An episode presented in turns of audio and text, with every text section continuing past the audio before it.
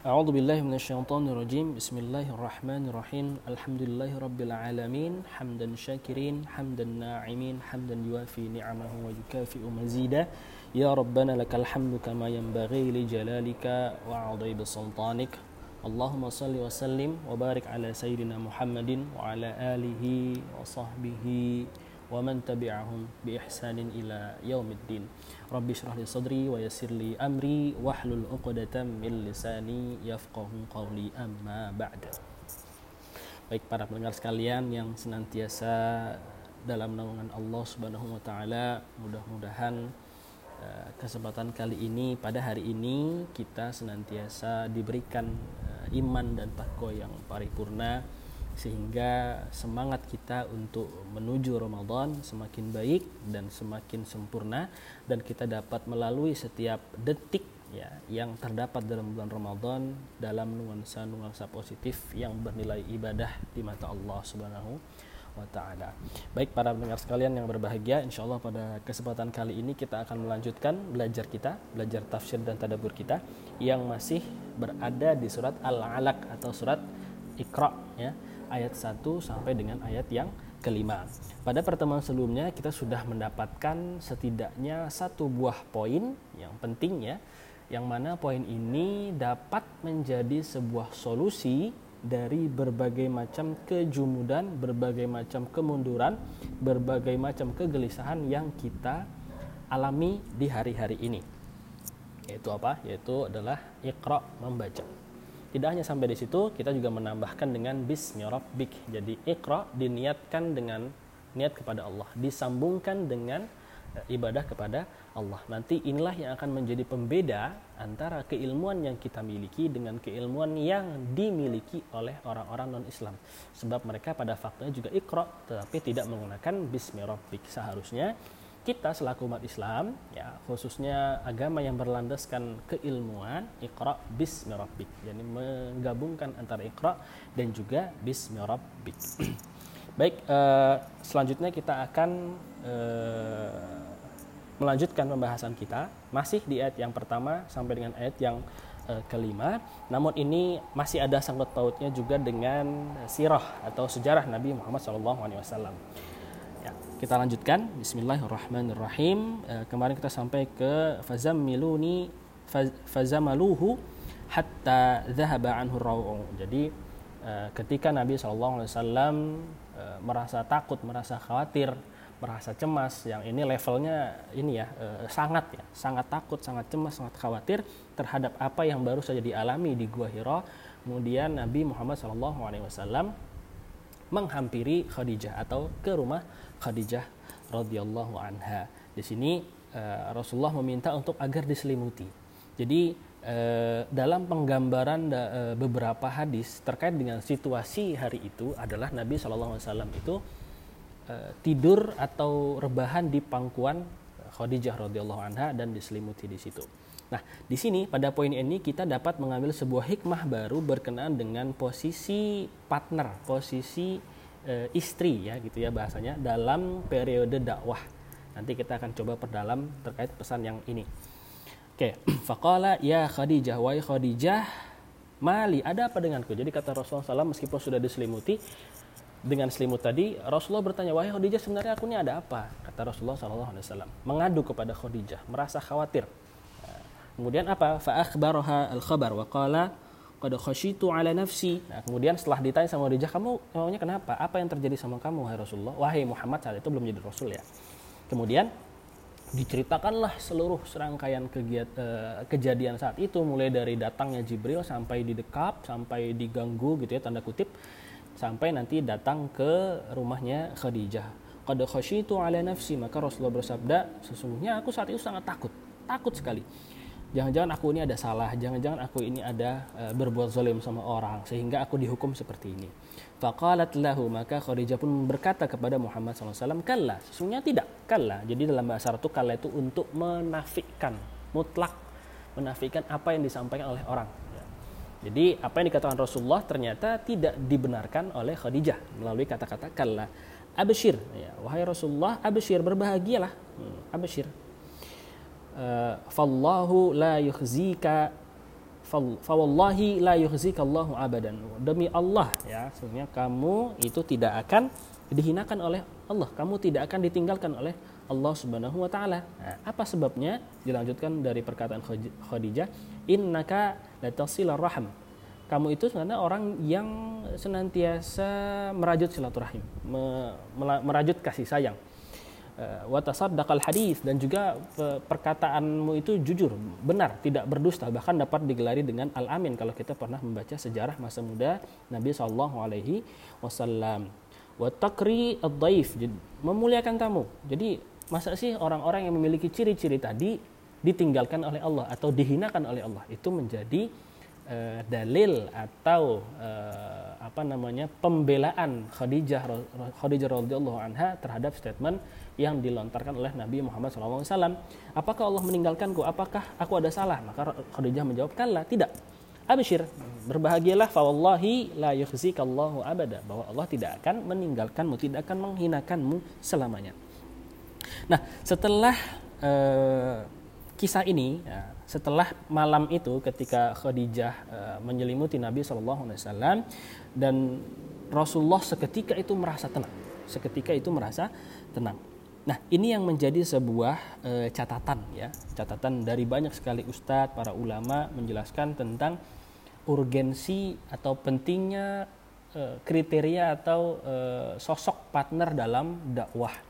Di sini disebutkan bahwa Khadijah bagaimana posisi Khadijah ya itu e, memiliki peran yang luar biasa bahkan ketika dalam keadaan panik ya, Rasulullah SAW dalam keadaan panik itu malah justru datangnya kepada Khadijah, bukan kepada pamannya, bukan kepada uh, partner kerjanya, bukan yang lain, tapi langsung kepada istrinya. Nah, di sini kita mendapatkan sebuah poin bahwa posisi partner di dalam dakwah atau dalam berkeluarga ini menjadi sangat penting. Ada kriteria-kriteria yang men, yang menjadikan Nabi SAW itu langsung menuju kepada Khadijah, langsung menuju kepada Khadijah.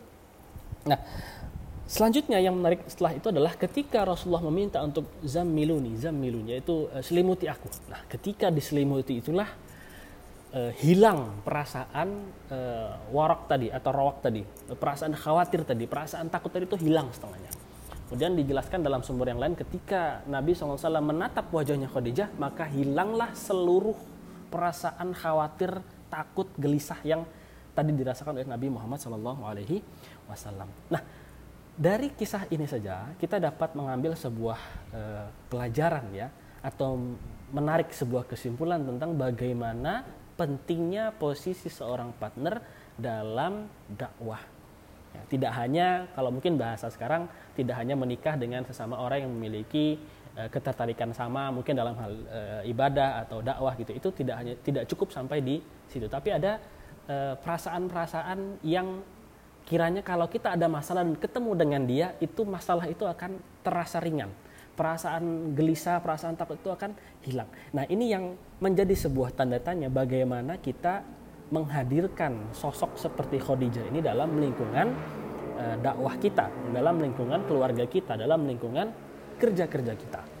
Nah ini e, sulit ya mungkin kita akan temukan yang seperti ini. Tapi pada intinya adalah kalau Khadijah saja bisa maka yang adalah seorang manusia biasa maka yang lain pun akan mungkin juga. Nah ini bisa menjadi sebuah titik tadabur penting khususnya bagi para uh, umahat, para istri-istri yang suaminya ini aktif dalam dunia dakwah atau aktif dalam dunia yang sifatnya mencerahkan masyarakatnya. Ada kalanya para suami atau para aktivis ini akan ngedown akan merasa jatuh harga dirinya, akan merasa lemah, akan merasa tidak sanggup, maka di sinilah peran istri sangat penting, sangat penting untuk menjadi penenang, ya sakinah, ya, menjadi rasa menghadirkan rasa tenang kepada uh, pasangannya atau suaminya. Meskipun sebenarnya saya juga belum merasakan itu karena belum menikah, tapi pada intinya berdasarkan uh, kisah ini saja, setidaknya kita sudah dapat mengetahui uh, sosok perempuan yang dapat e, bersinergi dengan positif kepada suaminya adalah yang seperti Khadijah ini. Meskipun tidak 100% ya, tapi mungkin bisa sebagiannya sehingga paling tidak meskipun tidak 100% kegelisahan, perasaan takut dan khawatir tadi hilang, paling tidak ya setengahnya gitu ya. Kalau tidak bisa ya paling seperempatnya. Jangan sampai malah kita malah e, ketemu dengan pasangan kita atau pantar kita malah menambah masalah. Ini nanti yang repot. Ya, nanti yang menjadi masalah yang makin serius lagi. Oke, kita lanjutkan.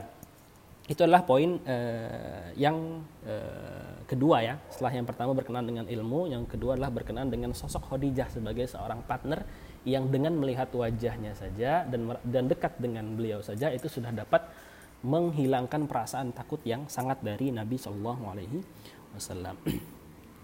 Semantalakat bihi Khadijatu hatta atat bihi Waraqah bin Naufal. Nah, di sini kemudian ketika mendengar kisah dari suaminya Khadijah yaitu Muhammad SAW, Khadijah pun membawa suaminya ini menghadap kepada Waraqah bin Naufal bin Asad bin Abdul Uzza bin Qusay. Nanti Qusay ini ada kaitannya juga dengan uh, satu nasab uh, akan ketemu di Qusay uh, dari Nabi SAW. Siapa dia? Ya, dia adalah ibnu ammi Khadijah, anak dari pamannya Khadijah, anak dari pamannya Khadijah. Uh, akhin li abiha yaitu saudara laki-laki dari bapaknya Khadijah. Wa kana mra'an wa kana mra'un tansaru fil jahiliyah. Jadi dia itu adalah orang Nasara di zaman jahiliyah. Seorang Nasrani zaman jahiliyah. Nah, di, di zaman ini sebenarnya Nasrani itu tidak seperti yang kita kenal hari ini. Jadi uh, Nasrani itu uh, dulu itu masih ada yang murni mengikut kepada Nabi Isa alaihissalam, menjaga Injil dengan sebaik-baiknya, uh, menaati perintah-perintah Allah yang dituangkan di dalam Injil dan tidak seperti yang sekarang ya Trinitas dan lain sebagainya.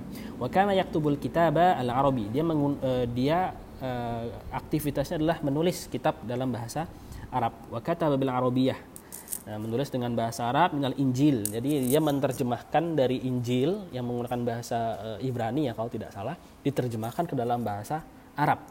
Nah, Injilnya diterjemahkan dalam bahasa Arab. Wa kana syaikhan kabiran qad ama. Jadi beliau adalah sosok yang sudah tua, sudah renta gitu ya. Syaikhan kabir. Syaikhan itu ada dua maknanya. Syaikhan itu bisa diartikan dalam perspektif umur yaitu usia yang tua, dituakan. Nah, tapi memang secara tampak usia dan juga wajah itu tua. Kemudian yang kedua adalah syaikhan yang dituakan dalam bidang keilmuan. Jadi ada istilah syekh ya bagi bagi orang yang menuntut ilmu kita nyebutnya syekh itu karena kita menghargai kematangan ilmunya. Jadi hati-hati kalau kita sebenarnya kita berhati-hati kalau kita memberi gelar seseorang dengan gelar syekh.